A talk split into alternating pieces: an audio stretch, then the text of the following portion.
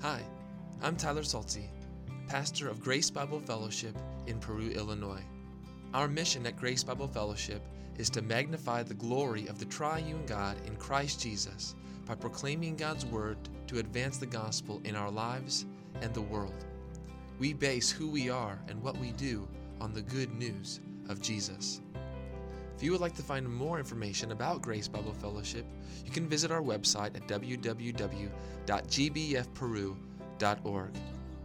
I'm so thankful you've come here to listen to God's Word proclaimed as we seek to understand it and be transformed by it.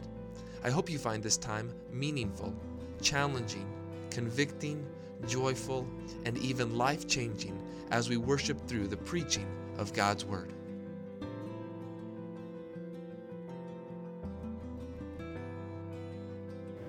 Good morning, church.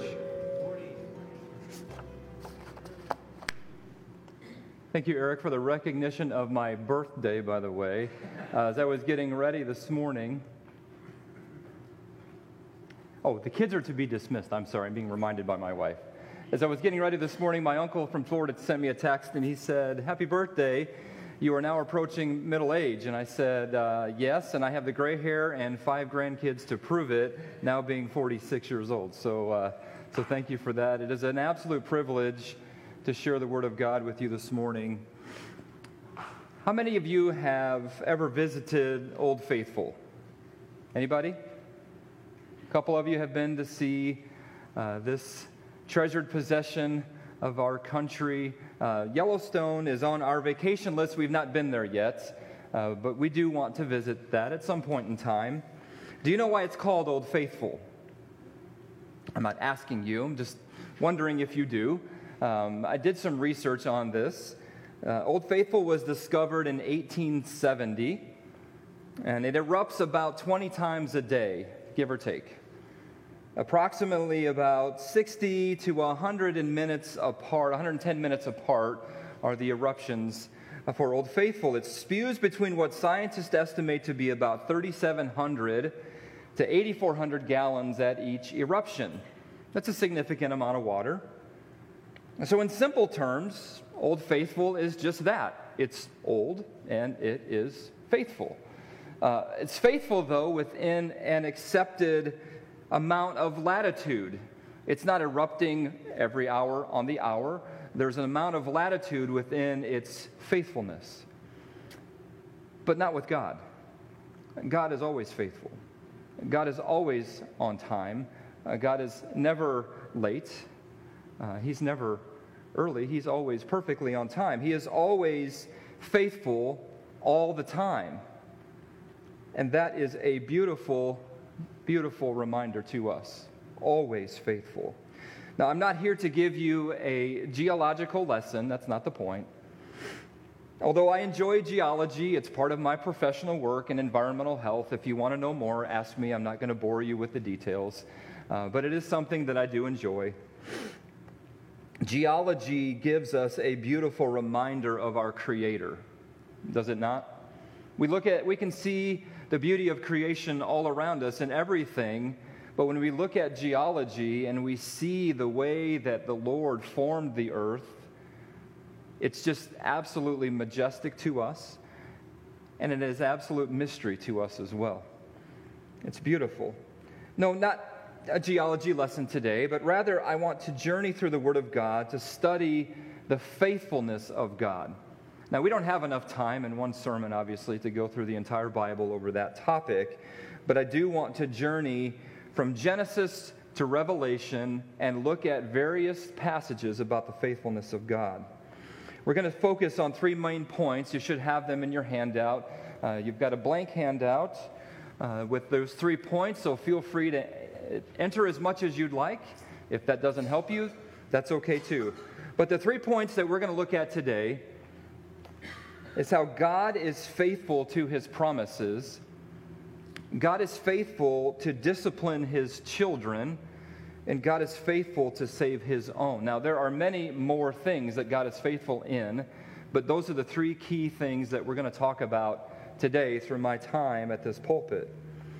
So, the first thing that I want to look at is how God is faithful to his promises. When you think of the word faithful, just think of that word in your mind, the word faithful. What comes to mind? You can count on me. I'm always going to be faithful.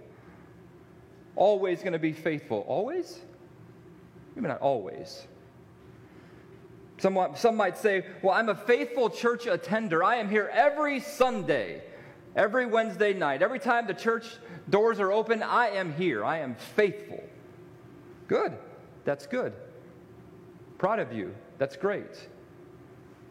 I'm a faithful employee. I show up to work every single day. I never miss a day of work. I am a faithful employee. Congratulations. That's good. I am faithful to cut the grass every Saturday, no matter what. That grass is going to get cut on Saturday. I'm faithful to cut the grass. Again, good. I'm faithful to my spouse, as you should be. My pet, my pet is faithful. No matter what kind of day I've had, when I come home, my dog is always happy to see me. That dog is so faithful. That's all in good. All of those things are good things. Faithful. The word itself, I want you to think about that word one more time. Some definitions that I came across, which I thought were quite pertaining to this sermon. One definition says this faithful, remaining loyal and steadfast. Good. Two, another definition faithful, steadfast in affection or allegiance. The third one, faithful is being firm in adherence to promises or an observance of duty. Now, that one caught my attention. Firm in adherence to promises, faithful. In Genesis chapter 3, verse 14, we read this The Lord God said to the serpent, Because you have done this, cursed are you above all livestock and above all beasts of the field. On your belly you shall go, and dust you shall eat all the days of your life. I will put enmity between you and the woman, and between your offspring and her offspring. He shall bruise your head, and you shall bruise his heel. This is the first promise that we read in the Bible. And it is extremely important. Why? Well, first we know through Moses, God is writing. God is giving us uh, this passage in the book of Genesis. But what's interesting is this is that this was part of God's redemptive plan, was it not? This crafty creature was part of his redemptive plan. He knew this creature, this crafty serpent. Why? Because he created it. He created it. Genesis 3, verse 1 says, Now the serpent was more crafty than any other beast of the field that the Lord God had made. He said to the woman, Did God actually say, You shall not eat of any tree in the garden? This crafty creature thought that he could thwart God's plan. But what he failed to recognize is this he was part of his plan. He couldn't thwart it. God's sovereign hand was upon this, he was a part of it. In fact, this theme of promises is woven throughout the Bible. And we will see the ultimate fulfillment when Satan is defeated one last time when he and his minions are thrown into the lake of fire. Amen to that. We've been studying these things on Wednesday night in the book of Revelation. If you haven't, I'm going to give a little plug. If you haven't joined us, join us. It's a wonderful study. We just learned this last Wednesday night, Pastor referred to this lake of fire as the second death. Revelation 19:20 says this, and the beast was captured, and with it the false prophet who was in its presence had done the signs by which he deceived those who had received the mark of the beast and those who worshipped its image. These two were thrown alive into the lake of fire that burns with sulfur. Yet another promise we read in the book of Genesis. Genesis chapter 12, verse 1 through 3. Now the Lord said to Abram, Go from your country and your kindred and your father's house to the land that I will show you, and I will make of you a great nation. And I will bless you and make your name great, so that you will be a blessing. I will bless those who bless you, and him who dishonors you I will curse. And in you all of the families of the earth shall be blessed. Amen. Turn with me to Genesis chapter 15.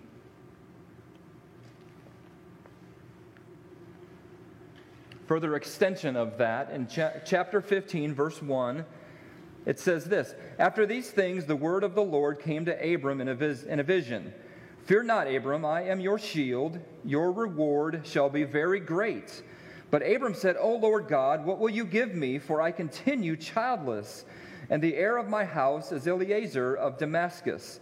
And Abram said, Behold, you have given me no offspring, and a member of my household will be my heir. And behold, the word of the Lord came to him This man shall not be your heir, your very own son shall be your heir. And he brought him outside and said, Look towards heaven and number the stars if you are able to number them. Then he said to him, So shall your offspring be. And he believed the Lord, and he counted it to him as what? Righteousness. Righteousness. Now let's make something clear. This is not faith in faith, not name it and claim it faith. I'm going to believe it in faith and it's going to come to be. No, that's not what this is. That is not biblical. No. Rather, rather, Abraham believed the Lord in faith, and what? Again, we just read it. It was credited to him as righteousness. Abraham believed God. This is the key. I want you to hear this. Abraham believed God even before his deeds supported his faith. May that be the same in us. May we believe God even before our deeds support our faith. Sometimes we just don't understand. That's the beauty of faith. Secondly, God's favor regards him as righteous because of his faith. So Abraham was regarded as righteous because of his faith. There was nothing that he did that could make him righteous in the Lord's eyes, it was his faith. Other Old Testament promises. Turn to me to Psalm chapter 1. Psalm chapter 1, verse 1 says, Blessed is the man who walks not in the counsel of the wicked, nor stands in the way of sinners, nor sits in the seat of scoffers, but his delight is in the law of the Lord, and on his law he meditates day and night. He is like a tree planted by streams of water that yields its fruit in its season, and its leaf does not wither. And all that he does, he prospers. The wicked are not so but they like chaff that the wind drives away. We're going to go through some more scripture. It's going to be kind of rapid fire, so be ready. Proverbs chapter 3, 5 through 6. We're familiar with this passage, most of us are. Proverbs 3, 5 through 6 says this Trust in the Lord with all your heart, and do not lean on your own understanding. In all your ways acknowledge him, and he will make your and we make straight your paths. See a little weave of faith there, don't we? Do not lean on your own understanding. It's not going to make sense. We can't always comprehend it. But Lord, I trust you. I trust you because we know, Lord, I know that you are faithful at all times. Psalm chapter 4 Verse 2 and 3 O men, how long shall my honor be turned into shame? How long will you love vain words and seek after lies? But know that the Lord has set apart the godly for himself. The Lord hears when I call to him. Aren't you thankful for that? That when we call upon the Lord, he hears us. Why? Because we are his children, as any good parent would do listen to their child. Psalm 37, 1 through 6. Fret not yourself because of evildoers. Be not envious of wrongdoers, for they will soon fade like the grass and wither like the green herb. Trust in the Lord and do good. Dwell in the land and befriend faithfulness. Delight yourself in the Lord, and he will give you the desires of your heart. Commit your ways to the Lord. Trust in him, and he will act.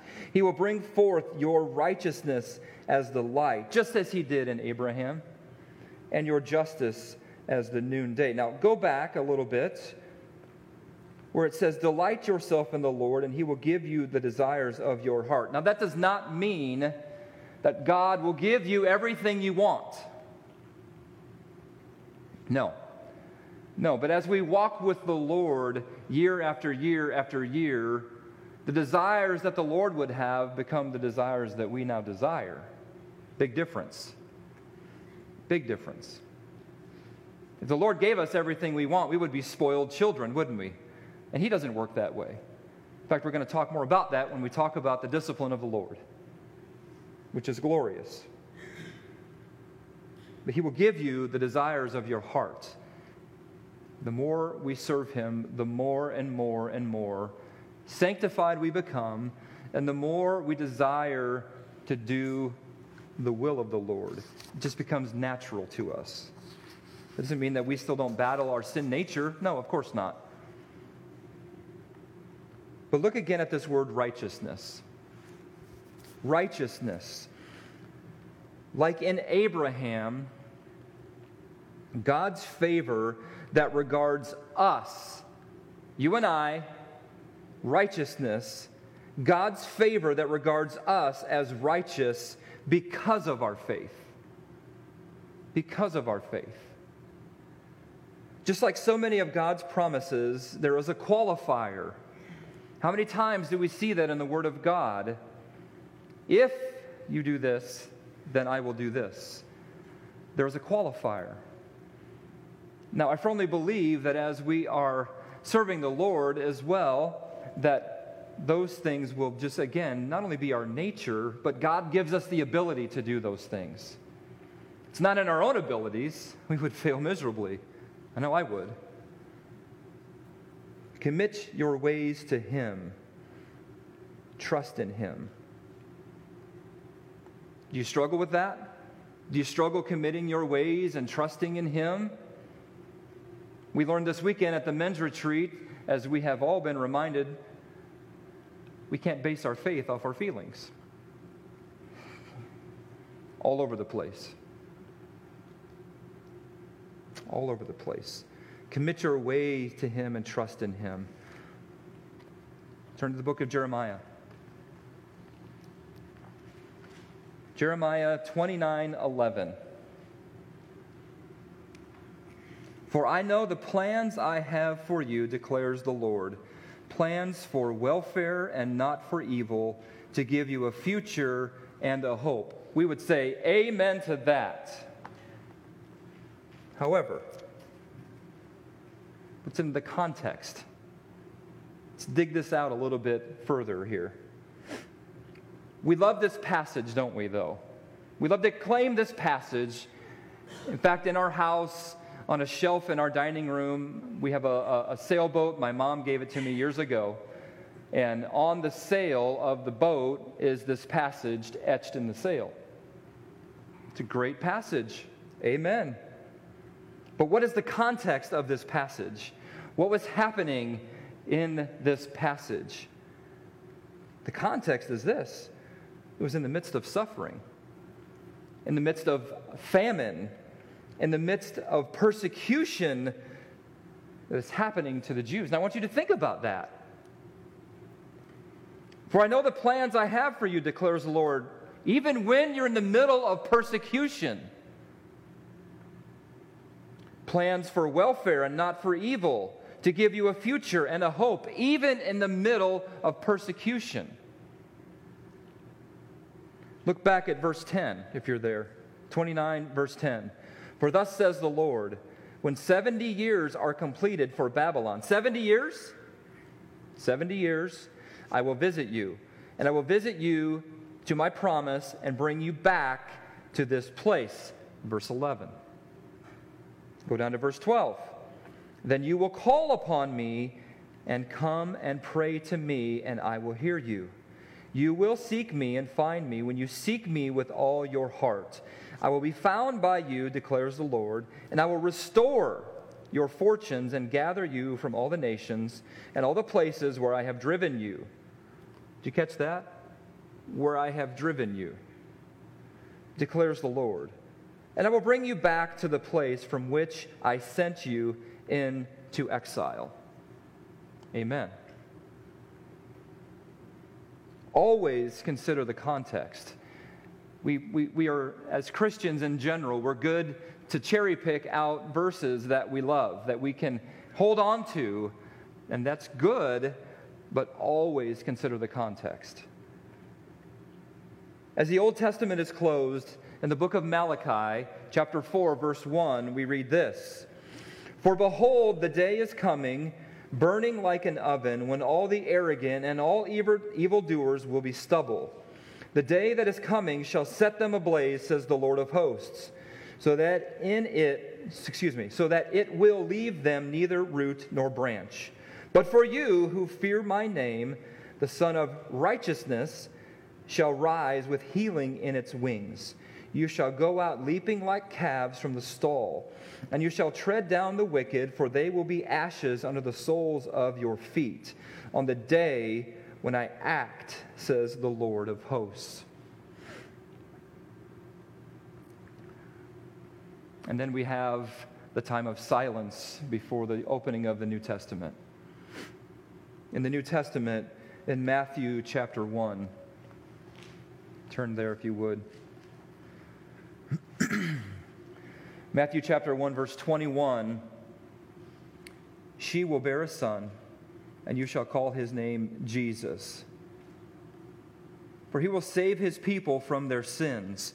All this took place to fulfill what the Lord had spoken by the prophet. Behold, the virgin shall conceive and bear a son, and they shall call his name Emmanuel, which means God with us. When Joseph woke from his sleep, he did as the angel of the Lord commanded him. He took his wife, but knew her not until she had given birth to a son, and he called his name Jesus. More promises of the Lord. Romans chapter 8, 828. And we know that for those who love God, all things work together for good for those who are called according to his purpose. Does it always feel that way? No. No, it sure doesn't. But it's true. God works all things for the good, but what's the caveat? For those who are called according to his purpose. James 1 5, let's look there. If any of you lacks wisdom, let him ask God, who gives generously to all without reproach, and it will be given him. It's a promise. You lack wisdom? Ask God, He will give it to you. Let's go to Revelation. Revelation chapter 1, verse 3. Blessed is the one who reads aloud the words of the prophecy, and blessed are those who hear and who keep what is written in it for the time is near. Revelation 3 5. Let's go a little further.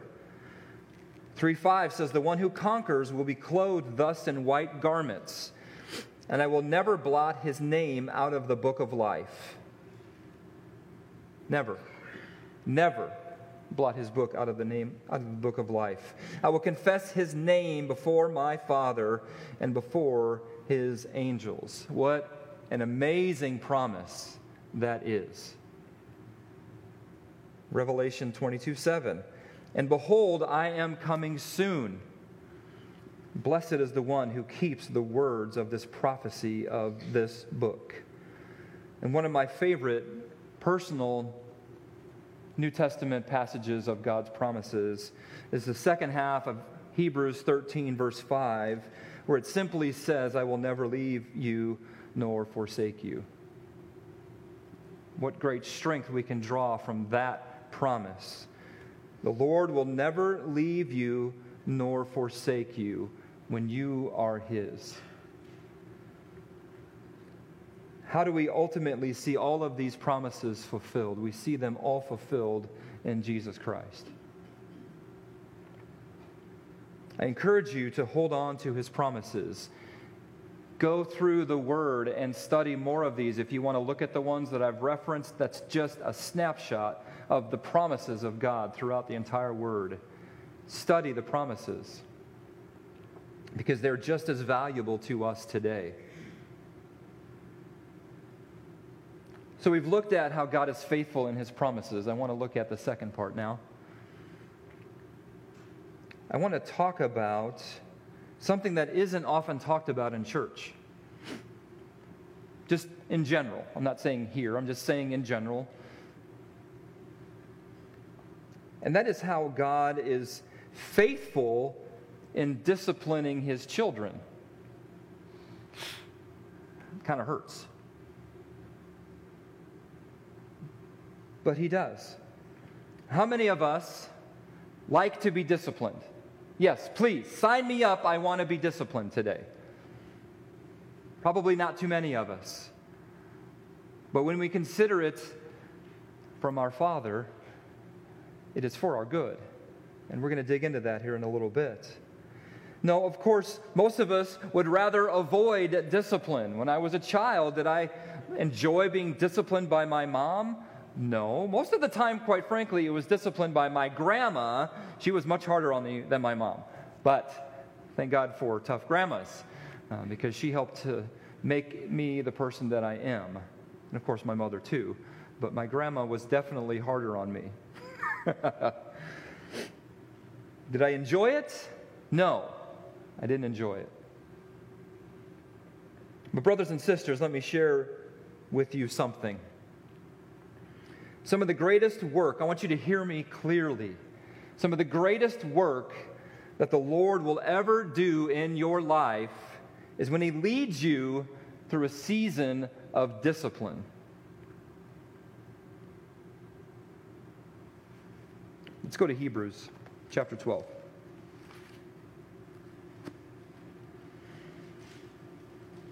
Hebrew, Hebrews chapter 12, verse 3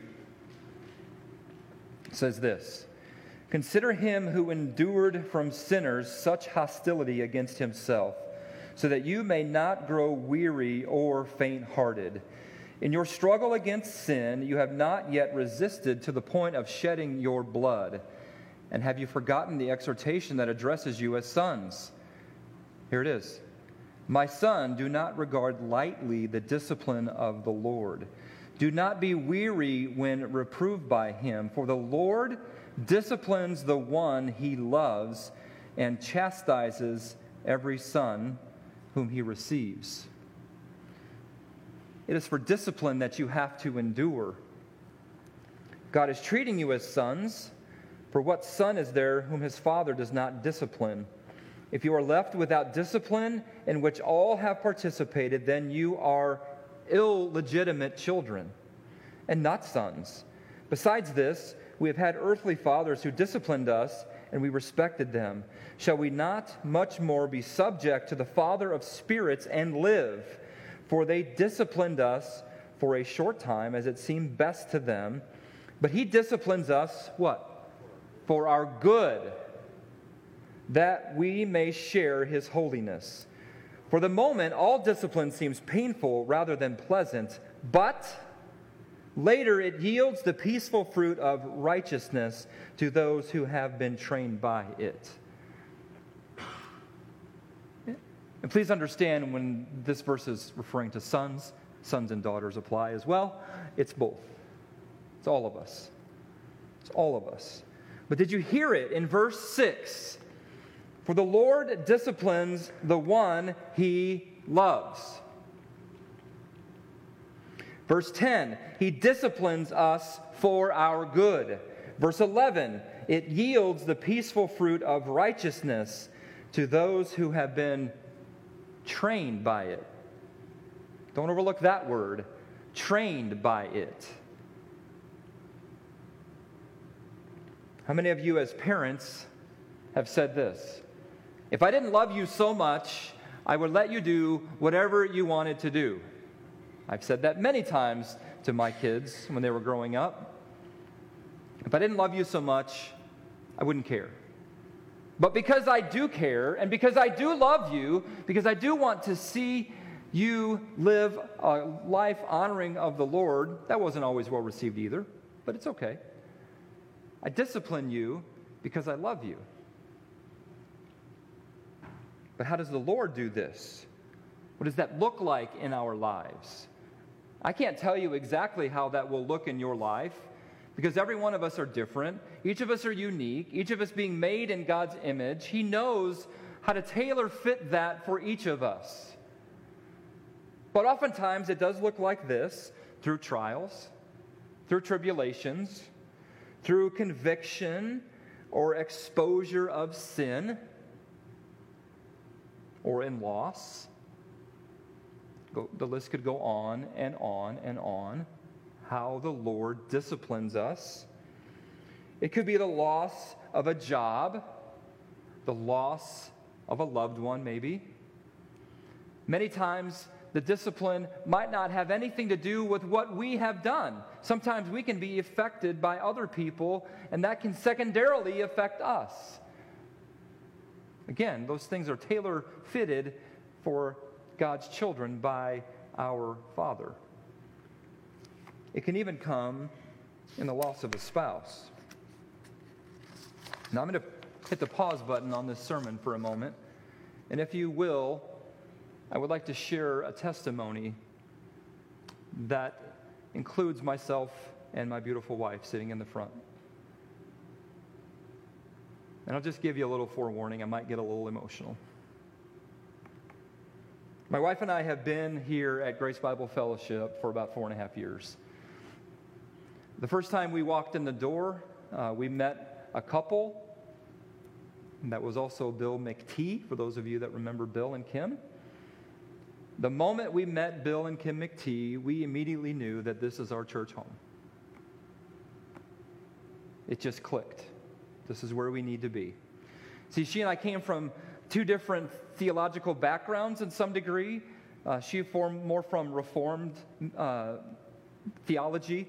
I had a lot of exposure uh, in, in, Pentecostal theology. I was an Assembly of God pastor, actually, and I bivocationally pastored a couple churches. Um, so it was an interesting dynamic when we met. And we were praying, truly praying, Lord, where would you have us to land? And of course, as everyone does, we go online and we, we Google search churches and we read their doctrine, we read their statements of faith, and we visited here. And then when we started going to premarital counseling, uh, my previous pastor, Steve Adamson at Faith Church, married us. great respect for Steve Adamson um, we were talking to him about these things. And before we even said a word, he says, Well, you know, I don't want to see you go, but if you do go, why don't you go and visit Grace Bible Fellowship? Well, Pastor Steve, we've already done that. And that's where we're going to be. And he was very happy to hear that, by the way. We married June 1st of 2019. So some say you're still newlyweds. Well, we are, but we now have five grandchildren along, so, uh, so that, that was not expected. Um, most of you didn't know us. Amanda lived in Princeville, so we were about an hour apart. Mm. But each of us were previously married. Uh, each of us had three children from our previous marriage. Uh, between all six, we have three boys and three girls. You've seen most of our kids, not all of them. Uh, they range from 17 to 24. Our, my sons, my, my biological sons, are 17 and 24. All the other four are in between. Um, and that alone, we can talk about that another time with blending families. That's been an adventure, but it's been, the Lord has honored it, that's for sure. But sadly, both of our previous spouses stepped out of the marital vows and pursued other relationships. And it became clear in both of our previous marriages that divorce was the only option because neither of them desired to repent. Neither of them desired to serve the Lord. Now, they may have said things, that's not the point, that they were doing thus and so for the Lord. No, no. Neither of them were genuinely repentant. So divorce became the only option. We had never met. We, we, we never knew each other. We didn't know what the Lord was doing in both of our lives and both of our families through that course of time. We didn't know. But divorce became the only option. Amanda and her previous husband divorced August of 2016. I and my previous wife divorced January of 2018. So she was a little bit ahead of me in the journey. But this is what I want to highlight this. This is what I want you to hear. That time of brokenness and yes, discipline. Why discipline? Because it wasn't just our other spouses. There were things in us that had to change. There were things in us that the Lord had to work on. There were things in us that needed to be disciplined. But we both submitted to that. Willingly submitted to that, even though it was the most painful journey. You ask her the same. It was the most painful journey that we had ever been on in our life. In fact, my mom, sitting right here, I can tell you this. Two days before my divorce finalized, I was sitting next to my mom about where Eric and Andy would be in our previous church. I was so overwhelmed with anxiety, I couldn't even stand up. Literally, I couldn't move. My mom took me to the hospital. I was seen in the emergency room. They said, You're just dealing with an anxiety attack. Here's some medicine. Fine, whatever you need to give me. I can't. I felt like I was going to die. My mom was so gracious to walk with me through that time and be so patient with me because she knew she didn't like to see her son hurting. But God was doing a great work. As I shared, we were about 14 to 17 months apart in our journey.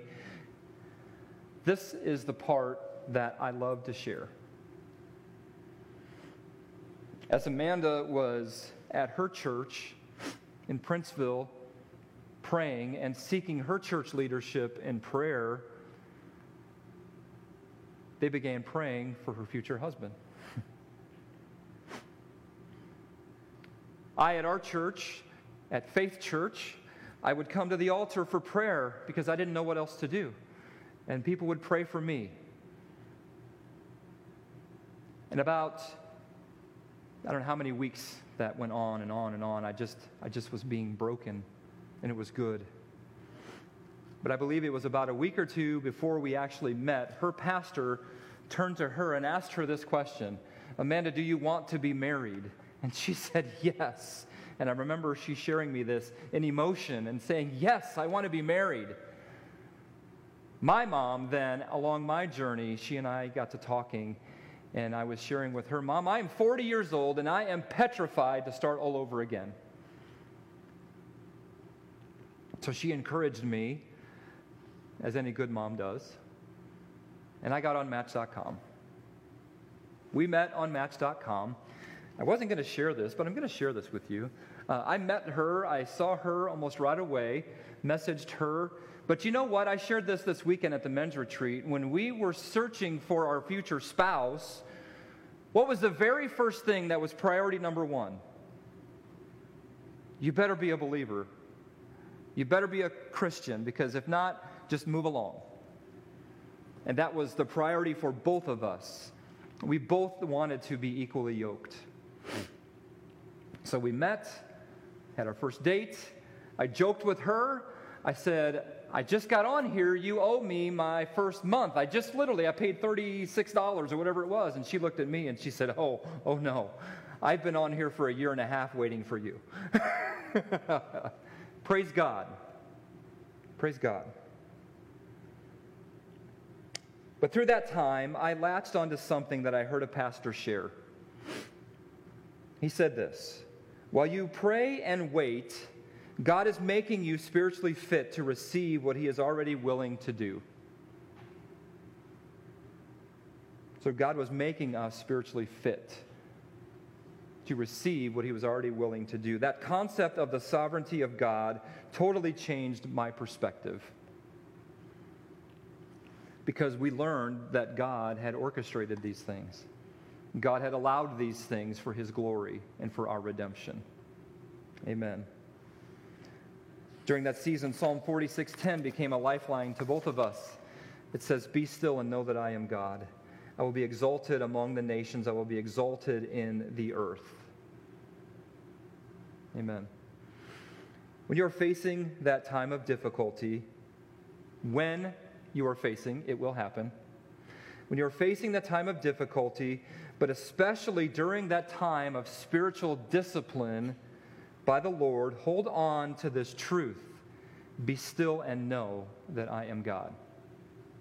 Be still. Remember that the Lord is always faithful. He is always faithful. Even when in discipline, it feels like He has abandoned us.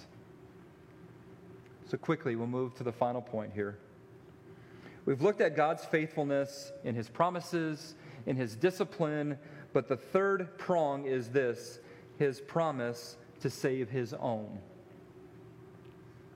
Again, we revisit the promise of God in Genesis, the word enmity between you and the woman. How will this enmity be resolved? What will he save us from? But before we can answer this, we need to consider this question. It's a simple question, but it carries tremendous amount of weight. Are you, am I, are we a sinner? Romans 3 23 through 27 says, For all have sinned and fall short of the glory of God, and are justified by his grace as a gift through the redemption that is in Christ Jesus, whom God put forward as a propitiation by his blood to be received by faith. This was to show God's righteousness, because in his divine forbearance he had passed over former sins. It was to show his righteousness at the present time, so that he might be just and the justifier of the one who has faith in Jesus. So then, what is to become of our boasting? Is it excluded? By what kind of law? By a law of works? No, but by the law of faith. All have sinned. Ecclesiastes 7:20 says there is no righteous man on earth who does good and never sins. No, there is not one. One last passage. Let's turn to Galatians chapter 5.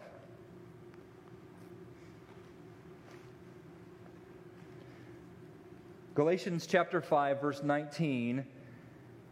Now, the works of the flesh are evident sexual immorality, impurity, sensuality, idolatry, sorcery, enmity, strife, jealousy, fits of anger, rivalries, dissensions, divisions, envy, drunkenness, orgies, and things like these. I warn you, as I warned you before, that, do, that those that do such things will not inherit the kingdom of God. But the contrast is in verse 22. But the fruit of the Spirit, the fruit of the Spirit is love, joy, peace, patience, kindness, goodness, faithfulness, gentleness, self control. Again, against such things there is no law. And those who belong to Christ Jesus have crucified the flesh with its passions and desires. 1 John 1 10 says, If we say we have not sinned, we make him a liar, and his word is not in us. Verse before that, if we confess our sins, he is faithful and just to forgive our sins. Faithful and just to cleanse us all, to cleanse us from all unrighteousness. So again, I ask you, are you a sinner? I'm a sinner. You're a sinner. We all fall short of the glory of God. Even our beautiful 10 day old granddaughter sitting right here is a sinner, born into a sin nature. But we have assurance in Him. But what will He save us from? Well, He will certainly save us from ourselves. and our own reckless behavior. He will save us from the wrath in the days to come. What great peace there is in that. But He will surely save us from our sin. That's the greatest promise of all. Romans 10 9. I'm going to read one more passage for you. Romans 10 9, verse, excuse me, Romans 10, verse 9 says, If you confess with your mouth that Jesus is Lord and believe in your heart that God raised him from the dead, you will be saved. For with the heart one believes and is justified, and with the mouth one confesses and is saved. For the scripture says, Everyone who believes in him will not be put to shame. For there is no distinction between Jew and Greek, for the same Lord is Lord of all, bestowing his riches on all who call on him. For everyone who calls on the name of the Lord will be saved. So, as much as we can splendor at the beauty of something like Old Faithful, how much more, how much more as we stand in the awe of the beauty of our Creator and our majestic Savior that He has sent to us in Christ Jesus? Let's pray. Father, what a great privilege it has been to speak your word this morning. Lord, I think about your faithfulness. And as I shared a brief testimony about Amanda and I, uh, Father, I remember about seven and a half years ago, even in my own life, when things were exposed, when truth was revealed, Lord, and what brokenness there was. But God, even in my own personal life, you have been so faithful, faithful, faithful in your promises, faithful in your discipline, faithful in saving. Oh, Lord, thank you so much. Father, I pray for each person that is here today that has heard the words from my mouth, but primarily have heard the words from Holy Scripture, Lord, would you do the same in each of them? Would you remind them of your promises that, yes, are all yes and amen in Christ Jesus? But, Father, sometimes we just need reminded of that. Sometimes our faith is, is weary. Sometimes our bodies are simply weary. Sometimes we're just tired, and we need reminded of that. But Lord, for those that might even be in a season of discipline right now by the Lord, Father, would they be willing to endure through that discipline? Lord, may they be willing to learn from that discipline.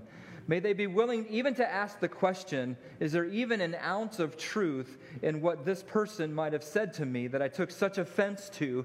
Is there even an ounce of truth in that? Lord, reveal your truth to us. And Lord, we thank you that you are certainly faithful in saving us.